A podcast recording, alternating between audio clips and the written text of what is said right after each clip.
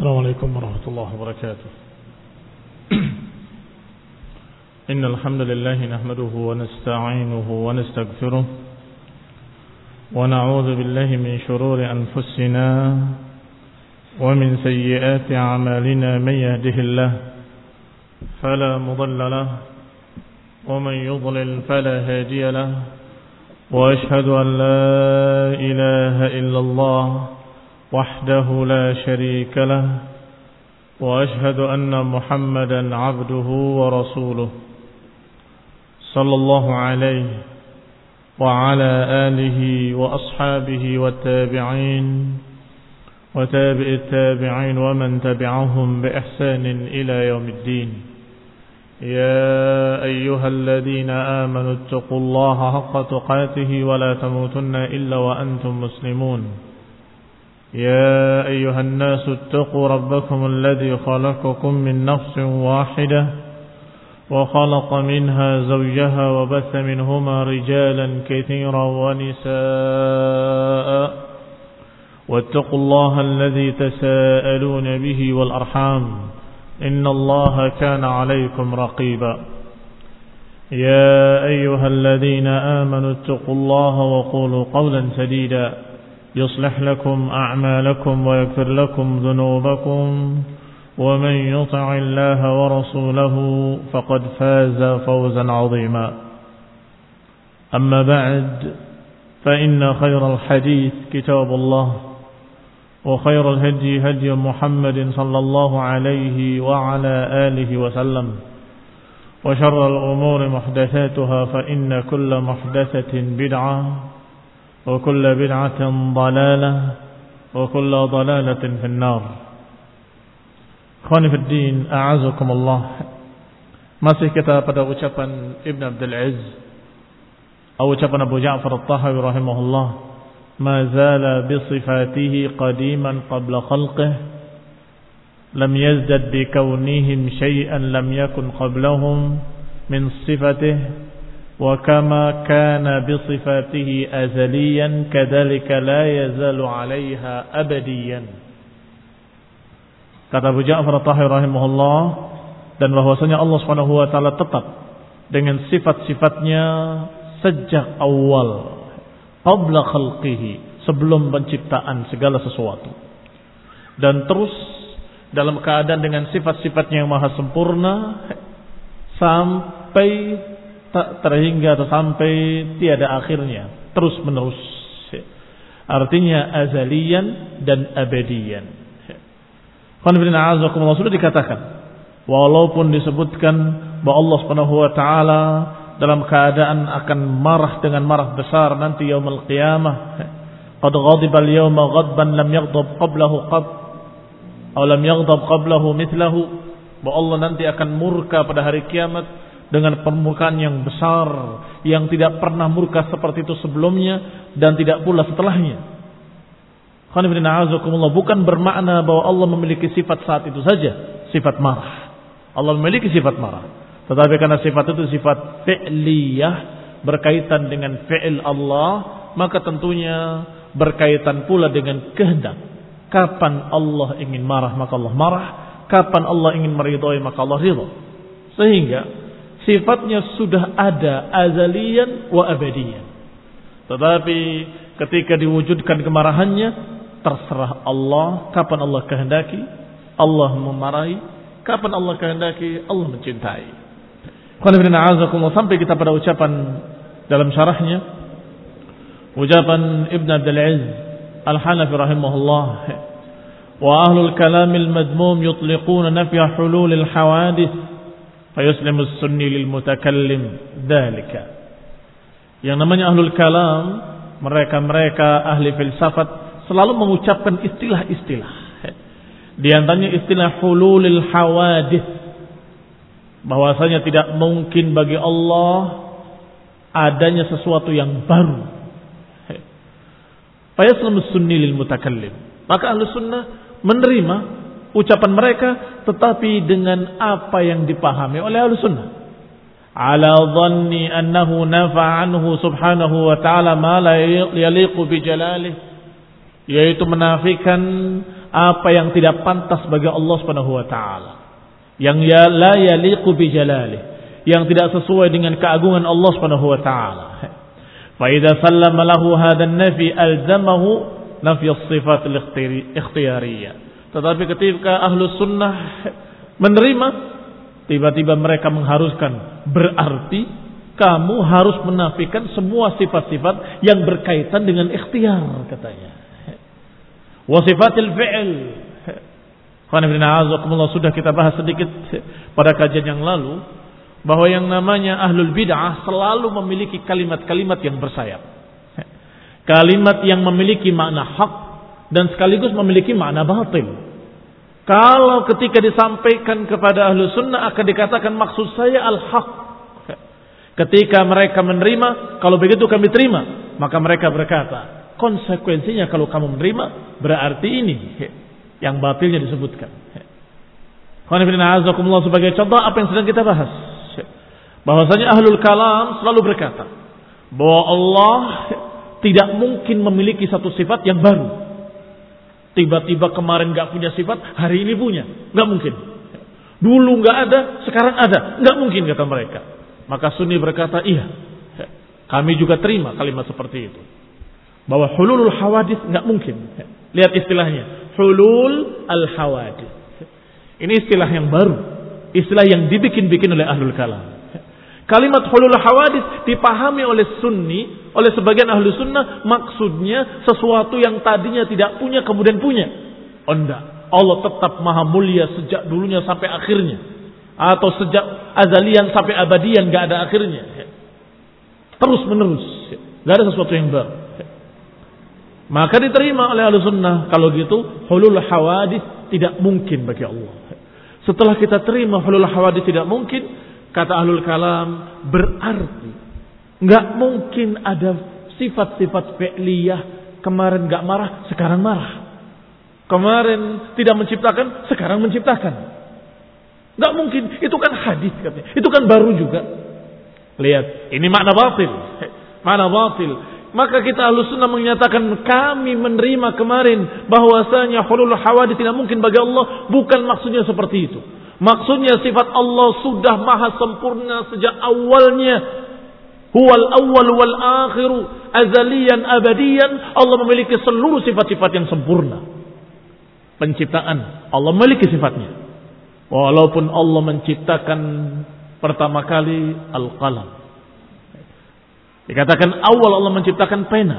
Kemudian Allah katakan uktub. Tulislah. Ma aktub apa yang aku tulis? Uktub ma huwa kainun ilal abad. Tulis seluruh apa yang terjadi ila akhir sampai akhir masa. Apakah sebelum penciptaan itu Allah tidak memiliki sifat pencipta? Allah tetap maha pencipta azalian wa abadiyan. Hanya kehendak Allah saat itu menciptakan. Jangan terbawa dengan tipu daya mereka. Kaum filsafat ahlul kalam.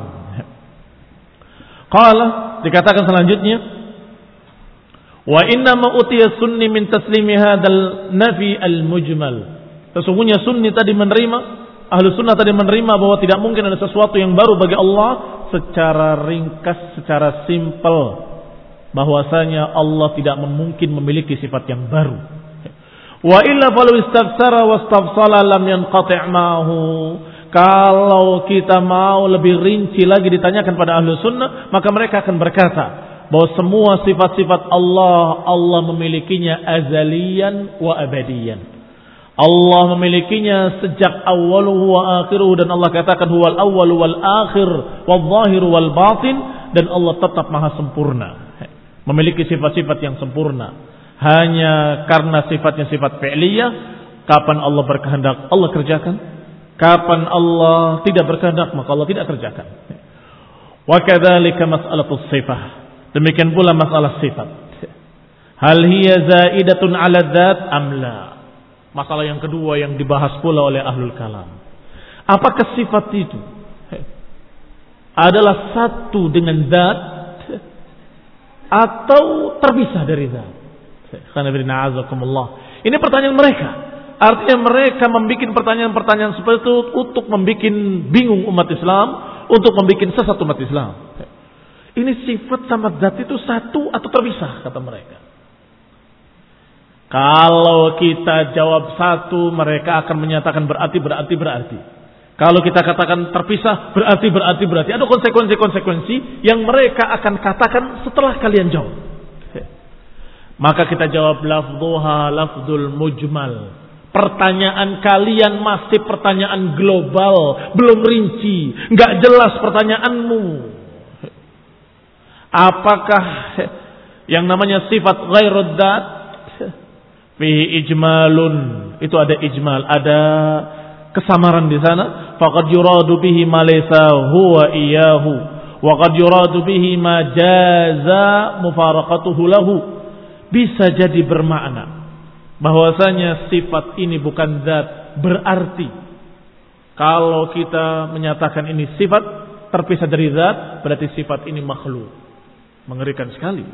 Kalau dikatakan sifat ini makhluk, nanti akan ada konsekuensi-konsekuensi makhluk. Apa konsekuensi makhluk? Makhluk nggak ada yang sempurna. Hati-hati. Kalau kita katakan satu, maka mereka akan mengatakan dengan kalimat-kalimat yang lain. Hal jaza mufaraqatuhu. Apa mungkin dipisahkan? Kalau satu, kenapa kita panggil dengan sebelah? Kita katakan dengan ya izzati. Atau kita katakan dengan kalimat a'udzu bikalamillah atau bikalimatillah. Kenapa dengan itu saja? Kana aimatus sunnah rahimahumullah taala la yutliquna ala sifatillahi wa kalamihi annahu ghairuhu. Oleh karena itu ahlus sunnah wal jamaah seluruh para imam-imam ahlus sunnah tidak mengucapkan dengan kalimat bahwa sifat ghairud Sifat bukan zat. Enggak pernah mereka berkata begitu. Mereka selalu menyatakan sifat ataupun zat selalu mereka anggap sebagai suatu yang sama. Kita memanggil dengan nama Ya Allah atau kita memanggil dengan nama Ar-Rahman, apa bedanya? Enggak ada bedanya. Ini ahlu sunnah. Karena mereka membaca ayat Allah Subhanahu wa taala, "Qulidullah, awidur Rahman, ayyama tad'u falahul asmaul husna," kata Allah. Silakan panggil dengan nama Allah atau panggillah dengan nama Ar-Rahman. Mau panggil dengan yang ini ataupun dengan yang itu, falahul asmaul husna. Allah memiliki nama-nama yang mulia, nama-nama yang tinggi. Mereka tidak membedakan antara zat dengan sifat. Mereka tidak menyatakan annahu ghairuhu wala annahu laisa ghairuhu dan juga mereka tidak mengatakan laisa ghairuhu. Dikatakan ini ghairuhu atau laisa ghairuhu bahwa ini adalah dat atau bukan dat enggak dibahas oleh Ahlussunnah. Kenapa? Karena mereka paham betul walaupun yang namanya sifat bukan zat tetapi sifat itu tidak bisa terpisah dari zat. Enggak bisa terpisah dari zat. Berarti yang bid'ah di mananya? Ucapan ahlul kalam, bid'ahnya mereka adalah pada pertanyaan mereka yang pada zaman salaf tidak dipertanyakan. Pada zaman tabi'in tidak pernah dipertanyakan. Pada zaman tabi'it tabi'in tidak pernah dipertanyakan. Pada zaman imam-imam ahlu sunnah nggak pernah dipertanyakan. Tiba-tiba muncul kelompok-kelompok sesat yang namanya kelompok filsafat mu'tazilah dan sejenisnya. Kemudian mereka membahas. Kita bahas dulu. Bahwa sifat dengan dat itu satu kesatuan atau bukan. Apakah sifat ghairu dat atau sifat adalah zat? dibahas oleh mereka. Kenapa membahas-bahas perkara yang tidak pernah dibahas di zaman salam? Apa yang tidak pernah dibahas zaman salaf kemudian dibahas-bahas pada hari ini, maka itulah yang dikatakan ta'ammuk. Yang dilarang oleh para salafus saleh, dilarang oleh Ibnu Mas'ud radhiyallahu taala anhu, iyyakum wattabaddu', iyyakum wattanattu', iyyakum watta'ammuk. Hati-hati kalian dari kebid'ahan. Hati-hati kalian dari tanattu melampaui batas berlebih-lebihan. Wa iyyakum wa ta'ammuk dan hati-hati kalian dari ta'ammuk. Apa itu ta'ammuk? Ini di antara contoh ta'ammuk, membahas-bahas perkara yang enggak perlu dibahas, yang semua manusia paham. Bahkan anak-anak pun kalau ditanya paham. Ini apa? Udah. Warnanya apa? Merah. Udah paham mereka. Nggak perlu. Itu apakah sifat dengan zatnya kuda dengan merahnya itu terpisah atau tidak terpisah? Udahlah, jangan dibahas. Itu adalah perkara-perkara yang fudul fil ilm. Tahu fudul fil ilm? Sesuatu yang tidak perlu dibahas, mereka bahas. Maka dikatakan al-a'immah rahimahumullah la yutliquna ala sifati wa kalamihi annahu ghairu wal annahu laysa ghairu. Bahwa mereka tidak pernah membahas apakah sifat Allah itu adalah sifat yang uh, menyatu dengan zat atau yang terpisah dengan zat, nggak pernah dibahas. Maka mereka nggak pernah berkata ghairuhu dan nggak pernah berkata pula annahu laysa ghairuhu.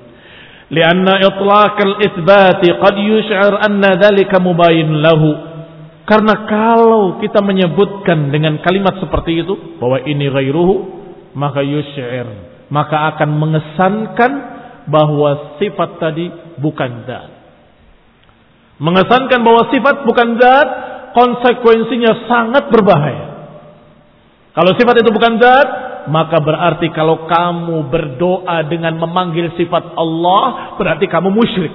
Kenapa? Karena berarti kamu berdoa kepada selain Allah. Iya kan? Kalau sifat bukan zat, berarti kamu ketika berdoa dengan memanggil sifat Allah, berarti kamu memanggil selain Allah.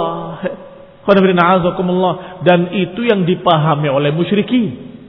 Ketika berkata bahwa kalian juga wahai kaum muslimin, kalian juga melakukan kesyirikan.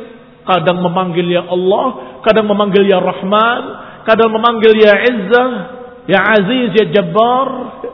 Berarti kalian punya banyak Tuhan.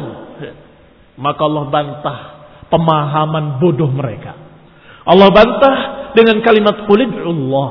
Awidur Rahman, ayyan ma tad'u, falahul asma'ul husna. Katakan wahai Nabi pada mereka. Qul, qulid Allah, silakan. Panggillah nama Allah atau panggillah nama Rahman. Kalian panggil dengan nama apa pun bahwa kalian memanggil Allah Subhanahu wa taala. Sama, lahul asmaul husna. Allah memiliki nama-nama yang mulia. Maka hati-hati jangan terbawa dengan mengatakan bahwa sifat bukan zat. Wa itlaqun nafi qad yus'ir bi annahu hu. Id kana lafdhul ghair fihi ijmal. Kalau kita katakan sebaliknya, oh berarti sifat itu adalah ya zat juga. Kalau dikatakan sifat itu adalah zat, yush'ir bi annahu hu, maka dialah dia. Berarti justru membenarkan musyrikin. Bahwa itu zat lagi, ini zat lagi, ini zat lagi. Jadi banyak zatnya. Ini mengerikan lagi. Fala yutliq illa ma'al bayani wa tafsil. Maka jangan dijawab dengan ya atau tidak. Tapi jawablah dengan tafsil. Jawablah dengan rinci. Wal bayan dengan keterangan. Apa maksud kalian wahai ahlul kalam. Kalau maksud kalian seperti ini, seperti ini, seperti ini, maka tidak. Tapi kalau maksud kalian seperti ini, seperti ini, maka kita katakan ya. Kalau maksud kalian bahwa sifat itu adalah sifat-sifat Allah yang tidak bisa terpisah dari zatnya, maka kita katakan na'am. Tidak terpisah dari Allah subhanahu wa ta'ala. Bahwa Allah tetap maha pencipta. Bahwa Allah subhanahu wa ta'ala tetap maha tinggi. Dan terus ajalian wa abadian. Sebagaimana zat Allah azalian wa abadian. Maka seluruh sifat-sifat Allah juga abadian wa azalian. Tetap nggak terpisah. Sehingga tidak ada sesuatu yang muhdats, nggak ada sesuatu yang baru bagi Allah Taala. Sejak dulu Allah Maha sempurna dengan sifat-sifatnya dan terus menerus selama-lamanya dalam keadaan sempurna dengan sifat-sifatnya. Fa'in urida bihi anna hunaka dzatan mujarradah qa'imah binafsiha munfasilah anis sifati zaid 'alaiha fahadha ghairu sahih. Kita jawab dengan rinci. Diajarkan oleh Ibn Abdul Aziz Al-Hanafi apa jawabannya? Kalau dimaukan yang dimaksud di sana adalah sifat itu zat tersendiri yang berdiri sendiri, terpisah dari sifatnya, fahada ghairu sahih, maka itu tidak benar. Wa in urida bi anna sifat zaidah 'ala dzat allati yufham min ma'naha ghairu ma yufham min ma'na sifat fahada haq. Kalau dimaksud terpisah itu adalah bahwa Allah Subhanahu wa taala memiliki sifat-sifat yang lebih dari sekedar makna zatnya. Kalau dipanggil Allah yang diibadahi. Tapi kalau dipanggil Ar-Rahman yang memiliki rahmat yang luas, yang memiliki rahmat yang sangat tinggi. Berbeda. Kita katakan iya. Kalau itu maksudnya. Memang Rahman maknanya berbeda dengan Al-Qadir. Memang Al-Qadir maknanya berbeda dengan Al-Aziz. Ini ada makna yang berbeda dengan ini. Kita katakan iya. Tetapi kalau maksudnya adalah ini zat tersendiri, ini zat tersendiri, tidak. Fahada haq. Walakin laisa fil kharij zatun mujarradah anis sifat. Tetapi tidak ada di alam nyata ini. Ada sesuatu zat tanpa sifat. Tidak ada. Iya Pak ya? Apakah ada satu zat tanpa sifat? Saya bertemu dengan satu ekor binatang, tapi nggak ada ekornya, nggak ada kepalanya, nggak ada badannya, nggak ada kakinya, nggak tinggi, nggak besar, nggak kurus, nggak gemuk, nggak putih, nggak merah, nggak hitam, semua sifat dinafikan seluruhnya. Apakah kamu percaya bahwa ada binatang itu? Tidak ada. Kalau ada zatnya, pasti ada sifatnya. Iya toh? Kalau ada orang, aku menemukan demikian-demikian. Kayak apa? Warnanya bagaimana? Besarnya seberapa? Mesti ada sifat-sifatnya. Kalau kamu nggak bisa menggambarkan sifat-sifatnya, bahkan kamu katakan nggak besar, nggak kecil, nggak sedang, tidak pula merah, tidak hitam, tidak berwarna apa pun, dalam keadaan dia tidak memiliki sifat apa pun. Apa kamu katakan?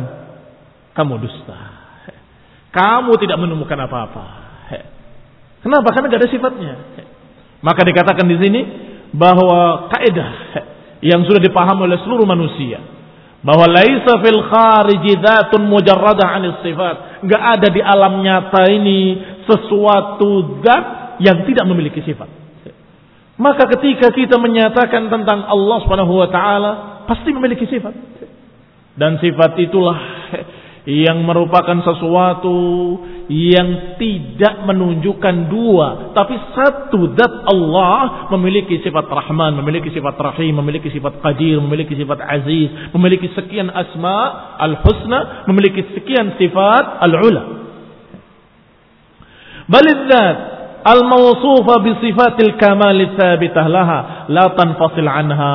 Maka zat Allah Subhanahu wa taala disifati dengan sifat-sifat yang maha sempurna yang tetap sifatnya terus menerus azalian wa abadian la tanfasil anha dan gak pernah terpisah dari zatnya.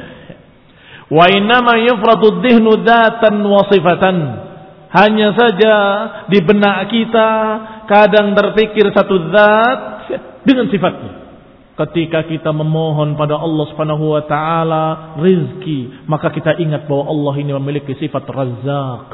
Ya Razzaq dzul quwwatil matin. Ketika kita meminta pertolongan, kita ingat sifat Allah Subhanahu wa taala. Bahwa Allah Subhanahu wa taala adalah nikmal wakil, sebaik-baik kita bertawakal kepadanya. Nikmal maula wa nikman nasir. Itu yang dimaksud dengan sifat-sifat. Kullan wahdahu. Kita kadang-kadang memikirkan satu persatu sifat-sifat Allah, tetapi itu semua merupakan sifat dat yang wahid, al-ahad. Walakin laisa fil kharij dzatun ghairuhu mawsufah. Tetapi tidak ada zat lain selain Allah Subhanahu wa taala. Hanya sifat-sifatnya sangat sempurna dan sekian banyak sifat-sifat kesempurnaan bagi Allah Subhanahu wa taala. Wa inna ma yufradu dhihn dzatan wa sifatan kullan wahdahu. Walakin laysa fil kharij dat ghairu mausufah. Fa inna hadha muhal. Maka di alam ini tidak ada zat yang tidak tersifati dengan sifat apa pun. Fa inna hadha muhal. Kalau demikian, maka tidak mungkin. Muhal. Kalau ada satu zat tidak memiliki sifat, itu tidak mungkin. Walau lam yakun illa sifatul wujud. Paling tidak memiliki sifat wujud. Ada. Iya kan? Kalau kita katakan ada satu zat yang tidak memiliki sifat ini, sifat ini sampai terakhir tidak disifati dengan ada dan tidak pula disifati dengan tidak ada. Stres berarti. Kamu ini nggak waras. Berobat dulu ke dokter. Karena nggak mungkin. Pasti kalau dikatakan ada zat, ya berarti dia memiliki sifat ada. Otomatis fa innaha la tanfaq 'anil mawjud karena yang namanya zat tidak akan terpisah dari al wujud Wa in kana adh-dhihnu yufrid dhatan wa wujudan yatasawwar hadha wahdahu wa hadha wahdahu lakin la yanfaq ahaduhuma 'anil akhar fil kharij. Walaupun benak kita memikirkan sifat keberadaannya atau sifat betapa besarnya atau sifat betapa ininya betapa itunya, walaupun satu-satu dipikirkan oleh kita, tetapi kenyataannya zat itu tetap satu. Satu zatnya. Kita lihat, wah batu ini besar sekali. Ada ya. Sifat ada, besar. Kemudian kenapa kok warnanya hitam legam seperti ini? Tiga sifat. Ketika di benak kita membayangkan satu sifat, dua sifat, tiga sifat, apakah zatnya bertambah? Zatnya tetap ya itu juga. Satu. Sesungguhnya ini mudah dipaham. Hanya saja mereka-mereka para ahlul dalal dari kaum filsafat dan ahlul kalam mempermasalahkannya jadi nggak paham. Katanya beberapa ulama bahwasanya as-sa'abut ta'rif ta'riful ma'ruf. Sesulit-sulit mendefinisikan adalah mendefinisikan mendefinisikan sesuatu yang sudah jelas. Paling sulit menggambarkan adalah menggambarkan sesuatu yang sudah jelas. Iya kan? Kalau kita menerangkan sesuatu yang belum jelas gampang. Oh begini, saya terangkan supaya jelas. Kamu nggak paham, saya terangkan supaya paham. Tapi menerangkan sesuatu yang jelas itu justru sulit. Ini terang. Maksudnya terang apa? Apa mau kamu terangkan? Maksudnya terang itu ya ya ya kelihatan. Apa maksudnya kelihatan? Sesuatu yang gamblang sulit diterangkan, sulit jadinya. Ini kerjaannya para ahlul kalam. Sesuatu yang ma'ruf dibahas jadi sulit. Sesuatu yang mudah, sesuatu yang jelas, tapi ketika mereka bahas-bahas menjadi semakin rumit. Wa qad yaqulu as-sifat la 'ainal mawsuf wal. Ada yang menjawab bahwasanya yang namanya sifat bukan ainul mausuf Sifat bukan zat yang disifati. Wala ghairuhu. Wa hadalahu maknan sahih. Di sini sungguhnya ada makna sahih dari satu sisi. Apa itu makna sahihnya? Wa huwa ana sifat laisat ainud dzatil mausuf. Memang sifat itu bukan zat yang disifati. Yang zat yang disifatinya batu, sedangkan sifatnya hitam. Apakah hitam itu batu? Belum tentu. Apakah batu itu hitam? Belum tentu pula. Sehingga beda. Dari sisi itu kita katakan benar. Bahwa sifat bukan zat. Laisa ainud dzatul mausufa allati yufriduha al-dhihnul mujarrada. Bal hiya ghairuha, bahkan itu lain. Wa laisat ghairul mausuf, bal al-mausuf bi sifatihi syai'un wahid ghairu muta'addid. Wa at-tahqiq annahu yufarraq baina qawli al-qa'il sifat dzat wa baina qawlihi sifatullah ghairullah. Tetapi berbeda dengan apa yang kita bahas tadi. Wa tahqiq sesuatu yang perlu ditahqiq, diteliti, harus dibedakan kalimat bahwa sifat bukan zat dalam sisi makna tapi bukan bermakna kalau Allah sifatnya berarti bukan Allah. Ini beda. Kenapa? Fa inna tsani batil. Karena ucapan kedua batil. Ucapan yang pertama tadi benar. Bahwa sifat bukan zat. Ya iya. Memang sifat ini adalah sesuatu yang mensifati, sedangkan zat adalah yang disifati. Ya jelas berbeda. Tetapi kalau mengatakan berarti sifat Allah bukan Allah, ini. Ini yang kita katakan tadi bahwa kita tidak boleh menjawab pertanyaan mereka dengan iya atau tidak, tidak bisa. Selalu diputar balikkan oleh mereka. Kita katakan apa maksudmu? Kita katakan dengan kalimat terangkan apa yang kalian maksud dengan pertanyaan itu. Kalau ini apa maksudnya? Kalau itu apa maksudnya? Terpisah apa maksudnya terpisah? Sehingga kita akan jelas menyatakan walaupun makna Al-Aziz berbeda dengan makna Zat Allah berbeda. Zat dari makna uluhiyah. Sedangkan Al-Aziz dari makna izzah berbeda. Tetapi sifat dengan yang disifati tidak pernah berpisah. La tanfakku wa la tanfasilu. Nggak pernah berpisah dan nggak pernah menjadi dua zat. Nggak bisa. Zatnya tetap satu Allah subhanahu wa ta'ala. Qala li'anna musamma Allah yadkhul fihi sifatihi bi khilafi musamma dzat. Karena ketika dikatakan Allah dengan nama Allah maka maknanya dzul uluhiyah yang memiliki hak untuk diibadahi.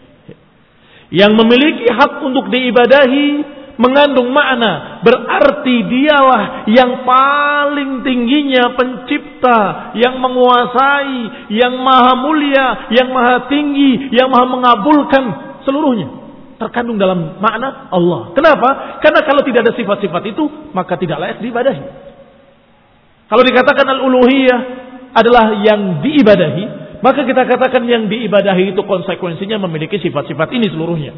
Asma'ul husna wa sifatil ula. Kalau tidak memiliki asma'ul husna dan tidak memiliki sifatul ula, tidak layak diibadahi. Berarti kalimat Allah terkandung di dalamnya seluruh nama-nama yang mulia dan seluruh sifat-sifat yang mulia. Nama yang besar, nama yang tinggi, yang dikatakan oleh Allah dalam satu ayat ayat kursi Allahu la ilaha illa huwal hayyul qayyum ila akhirih dikatakan a'lamu ayatin fi kitabillah. Setinggi-tinggi ayat, sebesar-besar ayat dalam kitab Allah. Kenapa? Karena menerangkan nama Allah dengan keesaannya, dengan sifat-sifatnya. Kawan bin a'azakumullah kaum muslimin yang saya hormati. Lianna al-murad anna sifat zaidah ala ma athbatahu al-muthbitun min adz-dzat. Wallahu ta'ala huwa dzat al-mawsufa bi sifatil lazimah. Maka ketika kita menyebutkan Allah, kita memanggil satu zat yang disifati dengan seluruh sifat-sifat yang maha mulia. Yang disifati dengan sifat-sifat kesempurnaan. Walihada qala syaih rahimahullah. Oleh karena itu dalam matanya dikatakan, la yazalu bi sifatihi. Allah terus menerus dengan sifat-sifatnya yang sempurna. Walam yakul la zala wasifatuhu. Tidak dikatakan oleh musannif dengan kalimat Allah terus menerus dan juga sifat-sifatnya. Tidak. Tapi dikatakan dengan kalimat Allah terus menerus sifat dengan sifatnya. Apa bedanya? Dengan dengan dan beda jauh. Kalau kita menyatakan Allah dan sifat dengan sifat-sifatnya terus azalian abadian. Tidak berawal, tidak berakhir terus menerus dalam keadaan dengan zatnya. Tetapi kalau dikasih dan Allah dan sifat-sifatnya terus menerus azali. Terkesan ada dua. Allah dan sifat-sifatnya. Karena kalimat ataf itu mengesankan makna perbedaan zat. Wa kadzalika qala al-Imam Ahmad radhiyallahu taala anhu fi munadharatihi al-Jahmiyah. Oleh karena itu Imam Ahmad berkata ketika mengajak berdialog atau berbicara dengan Jahmiyah. Kata Imam Ahmad, la naqulu Allah wa ilmuhu, Allah wa qudratuhu, Allah wa nuruhu, walakin naqul Allah bi ilmihi wa qudratihi wa nurihi. Saya atau kami tidak berkata dengan lafaz Allah dan kekuasaannya, Allah dan ilmunya, Allah dan cahayanya tidak. Tapi aku menyatakan dengan kalimat Allah dengan sifatnya, dengan kemuliaannya, dengan ketinggiannya, dengan cahayanya. Wahwa ilahun wahid dan Allah adalah ilah yang satu subhanahu wa ta'ala. Maha suci Allah lagi maha tinggi. Fa idza qulta a'udzu billah.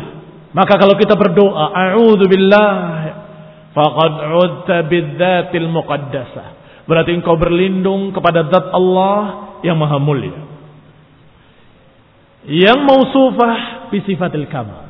Kalau kita memanggil ya Allah atau mengatakan a'udzu billahi, aku berlindung kepada Allah, maknanya dia berlindung kepada zat yang memiliki nama Allah.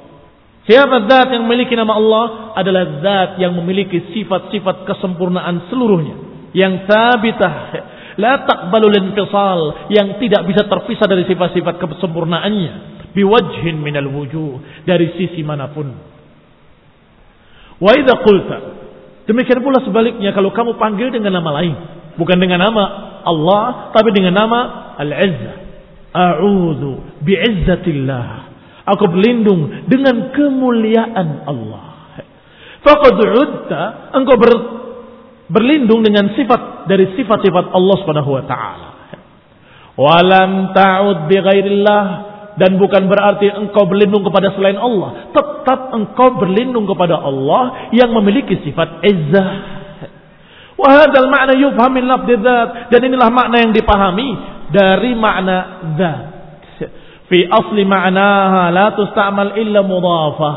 Dan yang namanya zat tidak dipakai kecuali dalam keadaan beriringan dengan sifatnya. Mudhafah ila sifatihi. Sehingga panggil yang mana pun yang lain terbawa. Apakah kalau dipanggil dengan lafdul izzah kemudian sifat-sifat lainnya tidak terbawa? Tetap terbawa. Ketika memanggil nama ya Allah, memanggil wahai Allah yang memiliki sifat-sifat kesempurnaan. Demikian pula wahai izzah atau wahai aziz, maknanya wahai yang memiliki sifat izzah yaitu Allah. Tetap Kembalinya kepada Allah Subhanahu wa taala.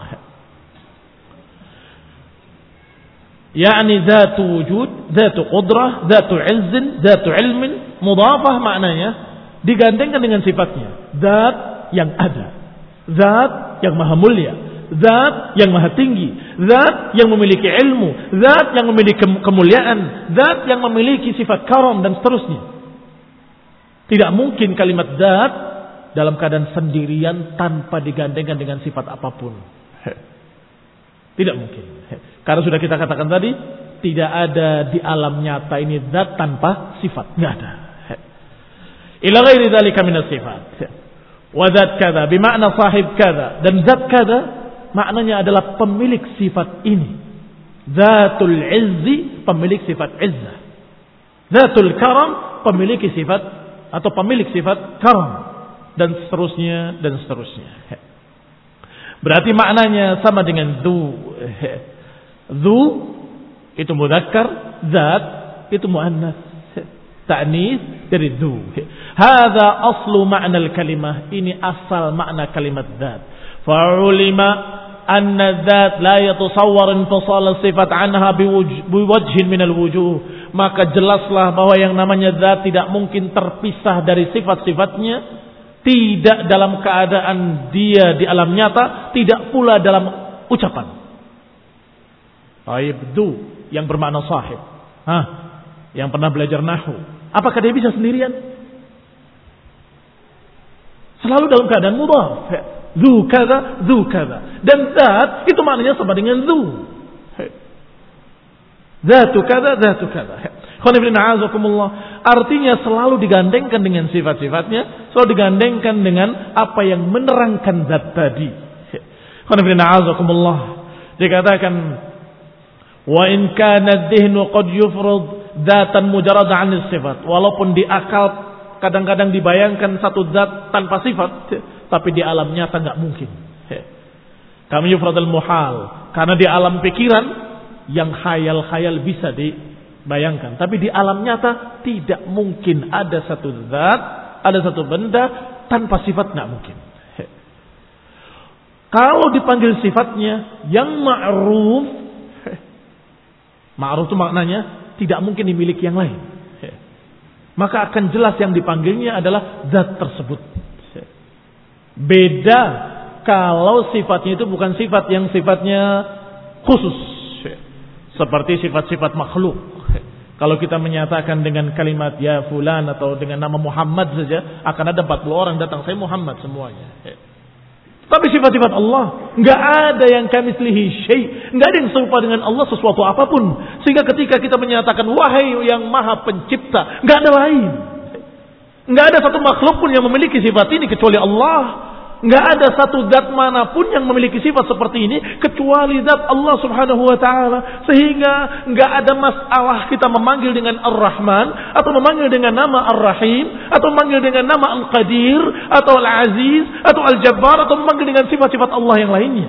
Dengan nama-nama Allah yang maha mulia. Lahul asma'ul husna. Allah memiliki sifat-sifat kesempurnaan. Qul muslimin saya hormati. Waqad yuqal atau waqad qala sallallahu alaihi wa ala alihi wasallam.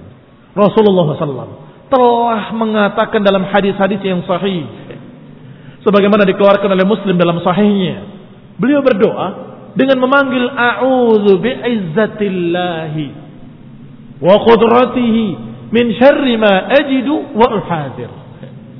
Ketika seorang merasakan sakit, maka disunahkan dia untuk berdoa dengan kalimat ini. A'udzu bi'izzatillah, aku berlindung dengan izzatullah. Dan juga dengan qudratihi, dengan kekuasaannya dari apa yang aku dapati ini dan apa yang aku hindari. Aku berlindung kepada al-izzah, izzatullah, kemuliaan Allah. Dan juga al-qudrah, qudratullah.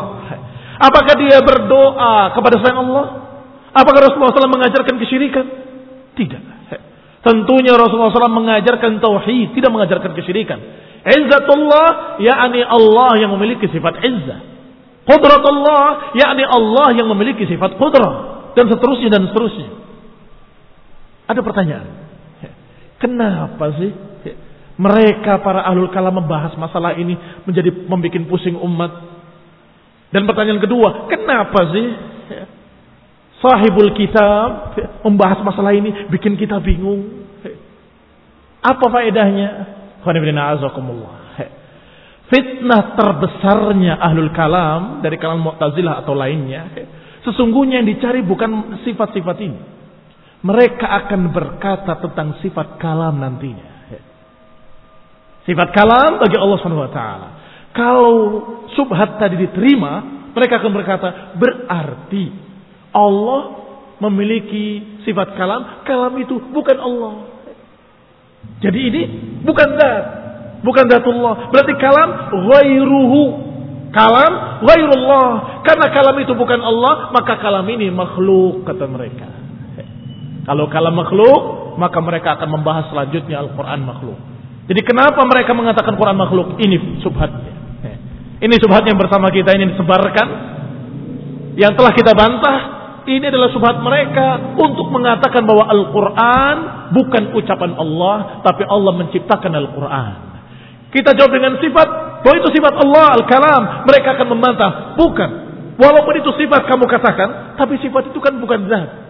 Sifat itu kan terpisah dari zat. Kalau sifat terpisah dari zat, berarti kalam bukan Allah dan Allah bukan kalam. Maka kalau kita berdoa kepada al-kalam, tidak boleh. Kalau kita bantah bahwa dalam hadis yang sahih Rasulullah SAW berlindung pula dengan kalimat-kalimat A'udzu bikalimatillahi tammati min syarri ma khalaq. Idza nazala manzilan, kalau engkau turun singgah di satu tempat, engkau takut bahaya-bahaya yang ada di sana, maka ucapkan doa ini. A'udzu bikalimatillahi tammati min syarri ma khalaq. Aku berlindung kepada kalimat-kalimat Allah. Kalau kita berlindung pada kalimat-kalimat Allah dan kalimat Allah dikatakan makhluk, oleh ahlul kalam Mu'tazilah berarti Rasulullah mengajarkan untuk berdoa kepada makhluk mengajarkan kesyirikan dan itu mustahil. Tidak mungkin Rasulullah SAW mengajarkan kesyirikan. Bahwa kalimatullah itu sifat-sifat Allah dan sifat Allah la yanfaqu anid sifat Allah nggak akan terpisah dari zat Allah Subhanahu wa taala kalau tidak akan terpisah, maka berdoa dengan kalimat Allah sama dengan berdoa kepada Allah yang memiliki kalimat-kalimat yang maha sempurna muslimin yang saya hormati. Dikatakan pula dengan riwayat yang berikutnya dalam kitab kita. A'udzu bi kalimatillahi tammati min syarri ma khalaq.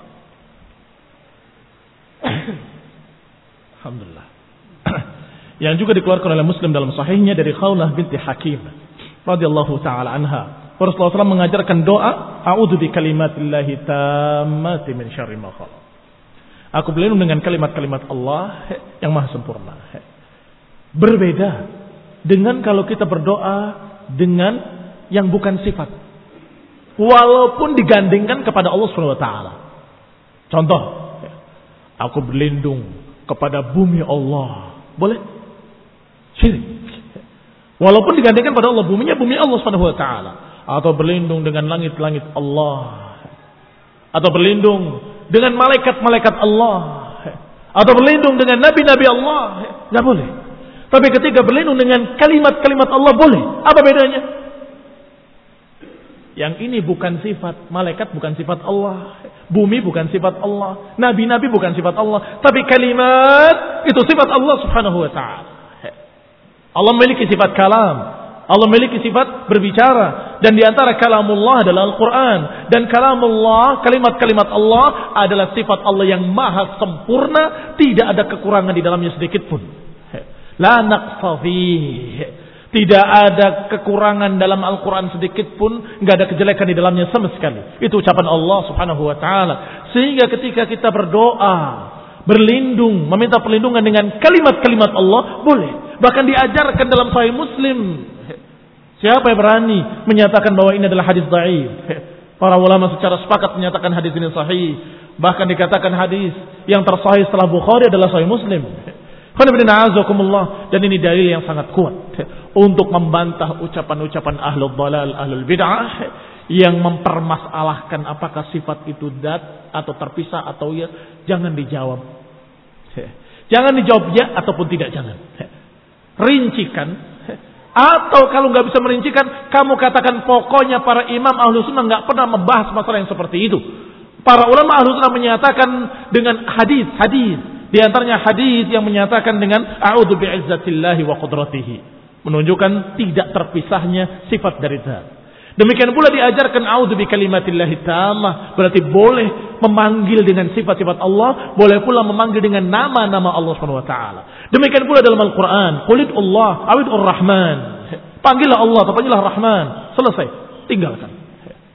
Jangan duduk bersamanya Jangan dilayani subhat-subhatnya. Jangan biarkan telingamu dimasuki subhat oleh mereka. Wa kadza qala sallallahu alaihi wa ala alihi wasallam. Demikian pula Rasulullah SAW mengajarkan doa yang lain yang juga dengan sifat Allah. Allahumma inni a'udzu bika abiridaka min sakhatik wa bimu'afatika min 'uqubatik wa a'udzu bika minka Ya Allah, aku berlindung dengan keriduanmu dari kemurkaanmu. Aku berlindung dengan maafmu dari balasanmu. Dan aku berlindung kepadamu darimu. Ini dari adabmu. Dengan sifat semuanya. Dengan ridha, biridhaka. Dan dengan bimu'afat, dengan maafnya. Wa qala sallallahu alaihi wa ala alihi wa sallam.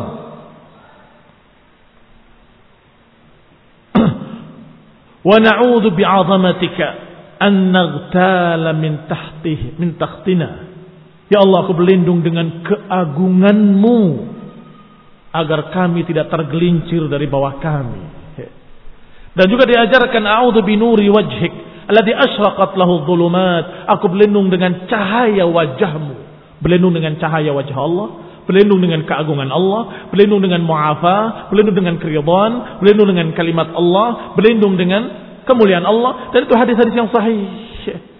Qanifina kaum muslimin yang saya hormati. Insyaallah kita akan baca yang selanjutnya dalam kajian mendatang باذنillah taala. Subhanakallahumma أشهد أن لا إله إلا أن أستغفرك وأتوب إليه والسلام عليكم ورحمة الله وبركاته.